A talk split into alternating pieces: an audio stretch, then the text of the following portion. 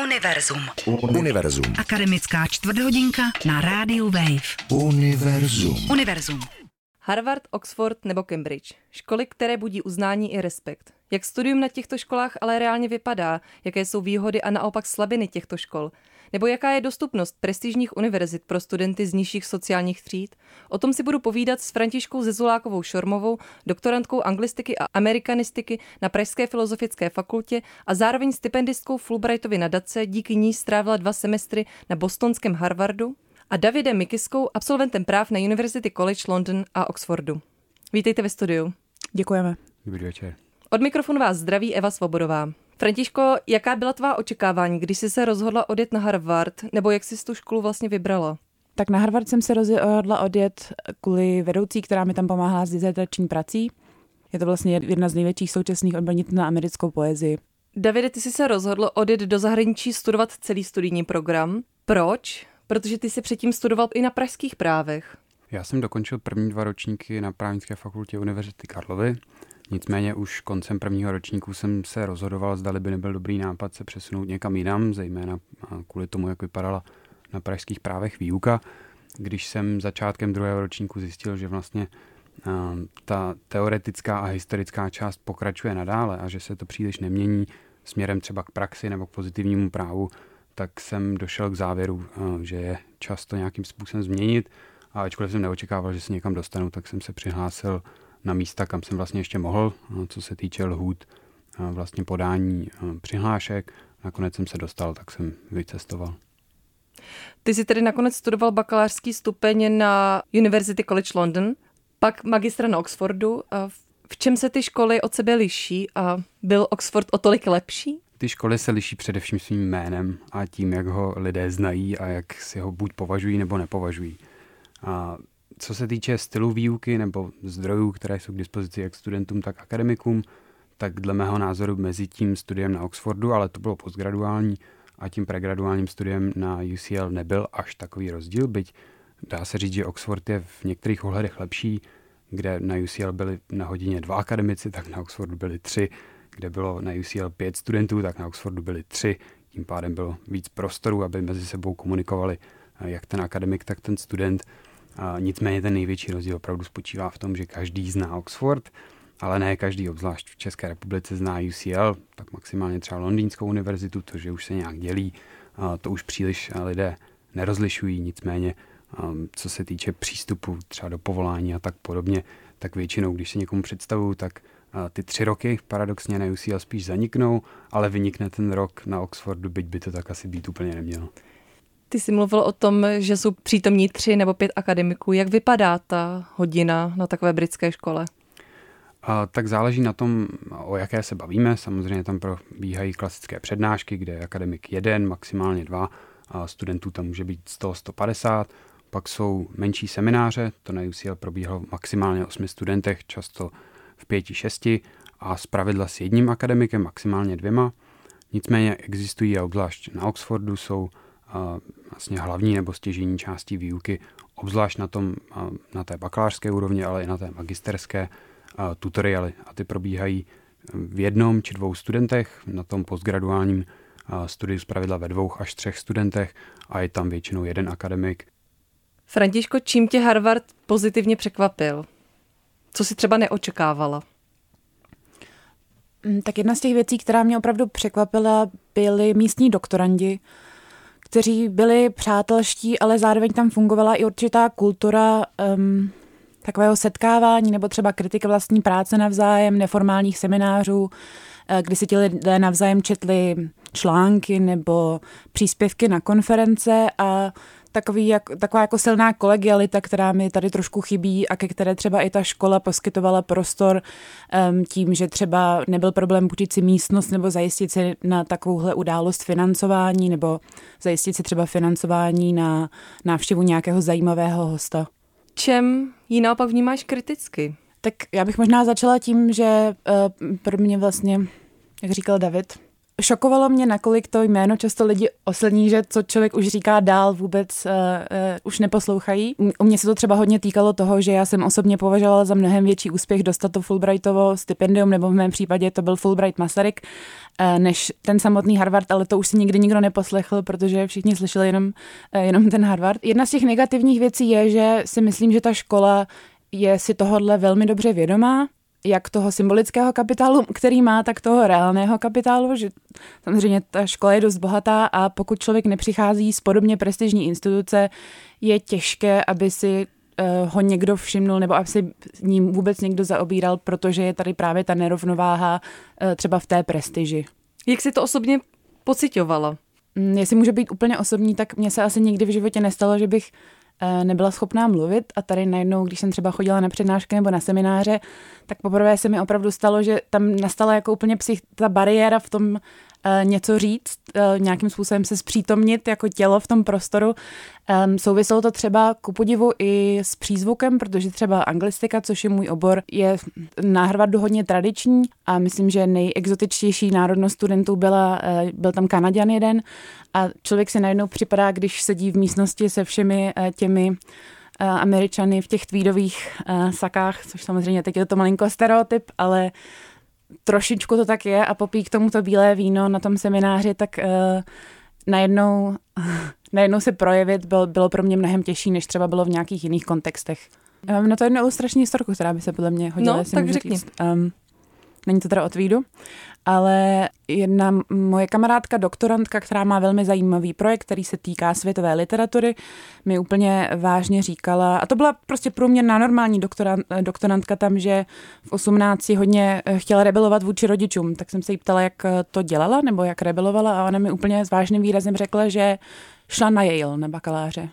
A na Harvardu teda šla, na Harvard tedy šla až na doktorát, takže to si myslím, že malinko ilustruje eh, celkovou atmosféru jak ty jsi se, Davide, vyrovnával s touhle uh, do nebe sehající prestiž, kterou podle mě Oxford uh, nese nejen v očích uh, českých občanů, ale i britských? No v zásadě, když jsem na Oxford dorazil, tak jsem si sám sobě zadal pravidlo, že za A sebe a všechny ostatní nebudu brát příliš vážně. Jak vypadá studium na nejprestižnějších univerzitách světa a jaká je jejich odvrácená stránka? O tom si povídáme s doktorantkou anglistiky a amerikanistiky Františkou Zezulákovou Šormovou, která absolvovala stáž na Harvardské univerzitě a Davidem Mikiskou, absolventem práv na University College London a Oxfordu. Co na tebe jako absolventa Oxfordu v Čechách čekalo? No, já jsem se chtěl vyhnout přílišné kritice toho českého prostředí, ale bohužel se tomu nevyhnu. A především kvůli tomu, jaký jsem měl dojem z, za A komunikace České advokátní komory se mnou ohledně mého zápisu mezi advokátní koncipienty a za B z mojí zkušeností z právnické fakulty Univerzity Karlovy, kam jsem se musel vrátit, dokončit si v úvozovkách srovnávací studium, které mi mělo právě umožnit být jaksi v budoucnu zapsán mezi advokátní koncipienty. Komunikace s Českou advokátní komorou zkrátka spočívala v tom, že jsem si s nimi skoro měsíc vyměňoval e-maily, kde jsme se navzájem jaksi naprosto nepochopili. Férově musím říct, že po asi třech nebo čtyřech týdnech jsem začal komunikovat s tím relevantním členem představenstva, který vlastně v prvním e-mailu přistoupil na to, co jsem jaksi požadoval, byť to nebylo nic, nic zvláštního a tím to vlastně skončilo a do přístup do České advokátní komory vlastně pak budu mít skrze koncipienturu. S právnickou fakultou to bylo podobné, taky to nebyl příliš dobrý zážitek. Na první seminář, na který jsem se vydal, tak ten trval pět minut, byl úvodní. Já jsem si koupil svačinu, kafe, čekal jsem, že budu na výuce aspoň tři a půl hodiny. Ve výsledku to dohromady bylo 10 minut, protože a na to jsem zapomněl za ty čtyři roky v Anglii. Takhle se přistupuje k úvodním seminářům, některým teda na právnické fakultě v Praze. A ten akademik tam přijde, oznámí, že se z toho předmětu dělá zkouška, to všichni ví, že potřebují zápočet, to samozřejmě také všichni ví. Ten akademik se pak jak si sebere a vrátí se až za týden. My jsme se bavili hodně o zdrojích, o tom, že na Oxfordu bylo ještě víc akademiků než na UCL. Jak si to vnímala ze zdroje na Harvardu? No tak uh, já musím říct, že ten rozdíl je neporovnatelný, že třeba dostupnost knih, um, aktuálních knih, to je něco, co jsem velmi ocenila. Stejně jako přístup k těm knihám, to znamená 24 hodin denně otevřené knihovny, přehledný knihovnický systém a tak dále. Um, Harvard má třeba výbornou a tradiční slavistiku, kde se i vyučuje čeština, takže jsem se dostala ke spoustě českým knížkám a periodikům, ke který jsem měla třeba problém dostat se v Praze. Jak ta tvoje stáž byla vlastně koncipovaná? Máš pocit, že jsi byla přijatá jako, kdybys tam studovala jako řádný student, nebo měla jsi nějaké problémy tím, že jsi byla jenom stážistka? No já si myslím, že to v případě Fulbrightova stipendia je hodně na tom, jak si to člověk sám domluví. A tam trošku zafungovaly ty problémy, o kterých jsem se už zmínila předtím. To znamená, že třeba anglistika, hodně tradiční obor, vůbec nemá administrativu na to, aby takovéhle studenty hostující vlastně mohla přijmout. Takže já jsem byla zařazena do Davisova centra pro ruská a euroazijská studia, což tady bylo úplně vlastně mimo můj obor, ale díky tomu jsem měla plný přístup do všech knihoven, do všech budov a mohla jsem si vlastně i vybírat kurzy, na které jsem chtěla chodit a navštěvovat všechny přednášky, které mě zajímaly. Všechny tyto prestižní školy jsou poměrně vysoce spoplatněné, jsou to poměrně drahé školy, za které studenti platí hodně peněz. Mimo kvalitní výuku si kupují ale i určitý sociální kapitál, určité kontakty. Nemáte pocit, že někomu, kdo pak odejde do svého státu, odejde do Čech, vlastně tahle výhoda trošku opadá? Jestliže jde o kontakty třeba pracovní, obzvlášť v tom právu, to je složitý, protože uh, jestliže někdo absolvuje právo v Anglii, pak se musí rekvalifikovat uh, v souladu s českým právním řádem, tak to, že zná někoho, kdo praktikuje v Sydney nebo třeba v Texasu, tak mu příliš samozřejmě nepomůže, ale z hlediska těch konexí to až tak si myslím velký vliv v současné době pro mě nemá. Nicméně asi se dá očekávat, že spousta z těch absolventů a mých bývalých spolužáků za 10-15 let bude v nějakých pozicích, kdy třeba se mi bude hodit, že je znám, nebo že pro mě mohou něco udělat, nebo já udělám něco pro ně a bude se to hodit. Nicméně to trošičku zavání spíš takým klientelismem, nebo jak to jinak pojmenovat, což samo o sobě taky není něco, v co bych jaksi úplně doufal, že budu někdy využívat.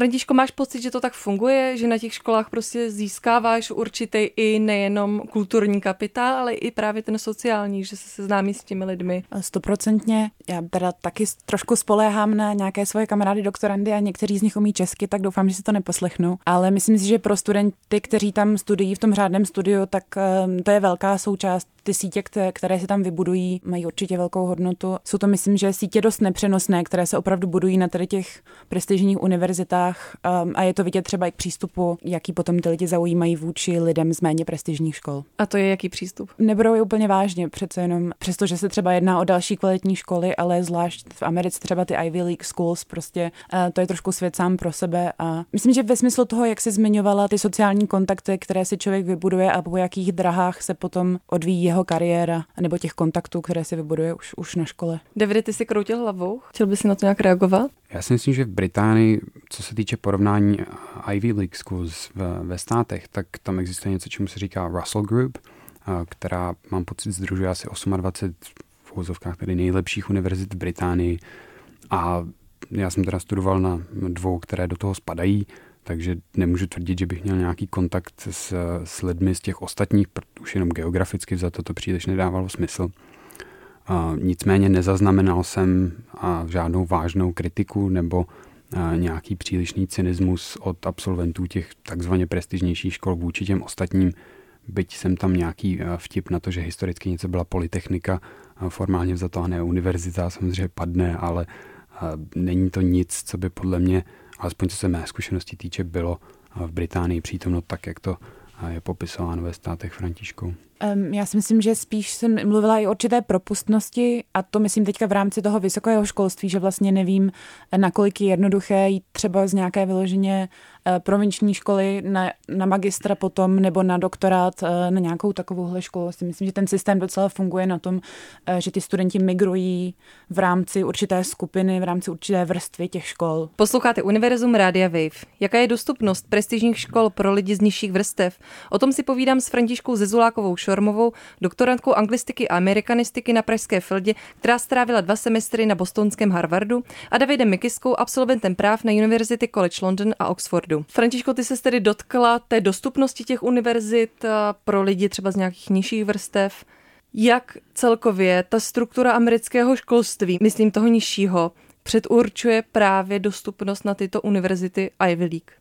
Eh, školy jako Harvard se v poslední době snaží a taky vynakládají velké prostředky na to, aby vlastně zvýšili tu diverzitu svých studentů v různých ohledech, ale samozřejmě nelze popřít, že si myslím, že americká společnost je pořád velmi, společnost velmi třídní a um, že právě, jak si říkala, ta příprava na školy tohoto typu začíná um, ve školce, na základní škole. Děti, které se hlásí na prestižní univerzity, musí ukázat svoji všestranost, hloubku různých zájmů, šíři různých zájmů a samozřejmě ve chvíli, kdy není žádné státem dotované, například nevím, hudební vyučování na hudební nástroj, tak samozřejmě to je jedna z věcí, která bude méně dostupná pro, pro lidi z nižších tříd. Uh, to samé sporty. To znamená, že tam neexistují české uh, hudebky které by byly relativně dostupné. Tak já zase nejsem odborník hmm. na uh, hudební vzdělání, ale, ale určitě ne v takové šíře a dostupnosti jako tady. To znamená, že ono hodně část těch stipendií je třeba na základě hry v orchestru, to, že je někdo vynikající sportovec a do tohohle světa se samozřejmě proniká hůř, pokud už tam není nějaký základ v rodině.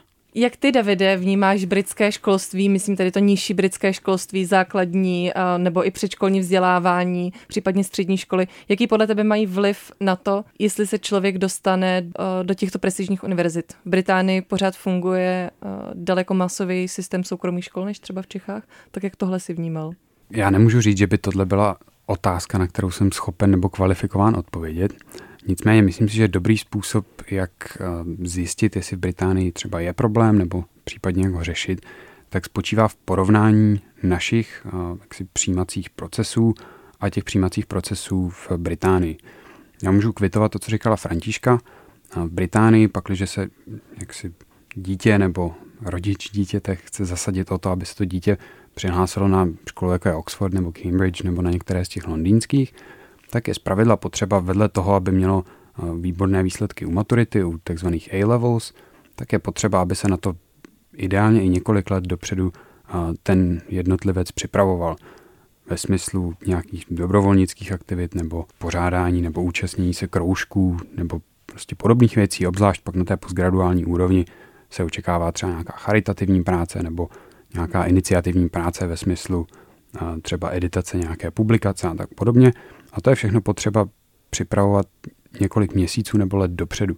Pakliže pro tohle nejsou zdroje a pakliže k tomu ti studenti obzvlášť v těch 15-16 letech, kdy absolvují tedy v Británii maturitu, to znamená mladší než studenti u nás, tak pakliže k tomu nejsou vedení, učiteli nebo rodiči, tak se k tomu dostanou až moc pozdě. Když to u nás, alespoň co se mé zkušenosti týče, tak když se člověk chtěl hlásit na právnické fakulty v Praze, tak stačilo absolvovat národní srovnávací zkoušku organizovanou s CIEM. To stojí několik set korun. A i kdyby člověk čtyři roky ignoroval střední školu, maturitu měl třeba mizernou, sotva ji udělal, tak pokud je inteligentní a udělá ty testy, tak to v zásadě stačí. Když to u těch nejlepších škol v Británii tohle nestačí, a jestliže se nějakým způsobem neinvestuje do toho systému nebo do té infrastruktury, která je potřeba pro to, aby ti studenti obzvlášť těch jaksi chudších nebo horších škol byli vyneseni do těch univerzit lepších, tak se to samo od sebe nestane. A jak říká Františka, Harvard do toho určitě investuje, investuje do toho i Oxford, ale je um, zajímavé, když se člověk podívá na jednotlivé koleje, mezi nimi je ohromný rozdíl právě v tom, jak přistupují k tomu, jestli jim vlastně stojí za to, za ty zdroje investovat právě do outreach programs, alias uh, do programů, ve kterých reálně ti lidé z těch kolejí cestují do těch škol, třeba v nějakých chudých oblastech Londýna nebo jiných anglických měst a tam vyloženě jak si snaží rozpouštět některé ty mýty, které o Oxfordu panují, například, že z té které školy se tam studenti nehlásí nebo nemůžou hlásit, nebo že to nemá smysl, nebo že se stejně nedostanou a tak dále. Je to, je to velký faktor a třeba Mansfield College je v tomhle velmi dobrá, když to ostatní jsou v tom jaksi podstatně horší. Na druhou stranu je to v moci těch univerzit změnit nějakou nerovnost školství, která je evidentně zakořeněna daleko hloubš? Příliš ne, protože oni můžou legitimně investovat peníze do stipendií a podobných věcí, ale jak říkám, v těch 16 letech, 17, kdy se v Anglii hlásí na univerzity, tak už je zkrátka pozdě. To znamená, že i když jsem přesvědčen, že Oxford nebo jiné anglické univerzity se rozhodují čistě na základě kritérií, které jsou relevantní, ne sociálního původu, rasy a tak podobně, tak to bohužel příliš nic moc samo o sobě nezmění na tom, že na Oxfordu, co se průměru týče, je asi 45% studentů ze soukromých středních škol, kdežto a co se týče si národního průměru, tak na soukromé školy chodí asi 6,5% lidí, takže ta disproporce je opravdu, opravdu velká. Um, souhlasím v tom, že si myslím, že uh, školy mají v tomhle omezené kompetence, uh, nebo to, co vlastně můžou ovlivnit. Na druhou stranu, ještě určitě do loňského roku um, um, měly školy jako Harvard body navíc za to, že někdo, z, um, pokud student se hlásil, někdo z jeho rodinných příslušníků už danou školu navštěvoval, byly za to body navíc. Těch bodů bylo sice málo, u takovýchhle škol rozhoduje řekněme si to upřímně, každý půl bod. Od tohoto pravidla se, myslím, postupně opouští, um, ale je to jedna z těch věcí, jak, jak ty školy působit můžou. Františku, ty jsi trošku narazila na to, že jako Češka, jako neameričanka si se cítila být trošku z periferie. Máte pocit, že tyto školy jsou otevřené lidem i z těchto regionů, jako je třeba střední Evropa? Co se týče přístupnosti těch škol pro studenty v Čechách obecně, nebo pro studenty z Čech obecně, tak uh, mně přijde, že je trošičku škoda, že obzvlášť z těch jaksi regionálních gymnází. Já jsem studoval na gymnáziu v Turnově a už přede mnou jeden kluk šel Honza Polášek studovat na Cambridge, studoval i na MIT a tak dále. To znamená, není vůbec nemožné si z nějakého v úvozovkách maloměstského gimplu dostat někam do zahraničí. Nicméně velká spousta lidí, Čechů, které jsem potkal jak v Londýně, tak v Oxfordu, tak studovali na Porgu, ať už jednom nebo druhém, nebo na gymnáziu Jana Keplera a tak podobně. To znamená, bylo by možná, nebo stálo by za to na těch menších gymnázích trošičku začít třeba motivovat ty studenty i tímto směrem, ale abych byl férový ke gymnáziu v Turnově, tak tam se to už rozhodně děje. Mě tohle jenom hrozně pobavilo, protože vlastně se dostáváme k tomu, že česká společnost, až, ať je to třeba méně viditelné, vlastně taky funguje na těch podobných principech toho, že člověk jde na určité gymnázium a tam nejde jenom asi o vyuču, vyučující a kvalitu té školy, ale i třeba toho, že vidí příklady starších spolužáků, kteří se vydali touhle cestou a vidí, že něco takového není nemožné. Tak já vám moc krát děkuji, že jste přišli ke mně do studia. Univerzum s Evou Svobodovou končí. S Františkou Zizulákovou Šormovou a Davidem Mikiskou jsem si povídala o tom, jaké je to studovat na nejprestižnějších univerzitách světa. Starší díly Univerza najdete na webu Rádia Wave nebo je můžete odebírat jako podcasty. Naslyšenou zase za týden. Univerzum. Každé úterý po páté večer na rádiu Wave. Univerzum.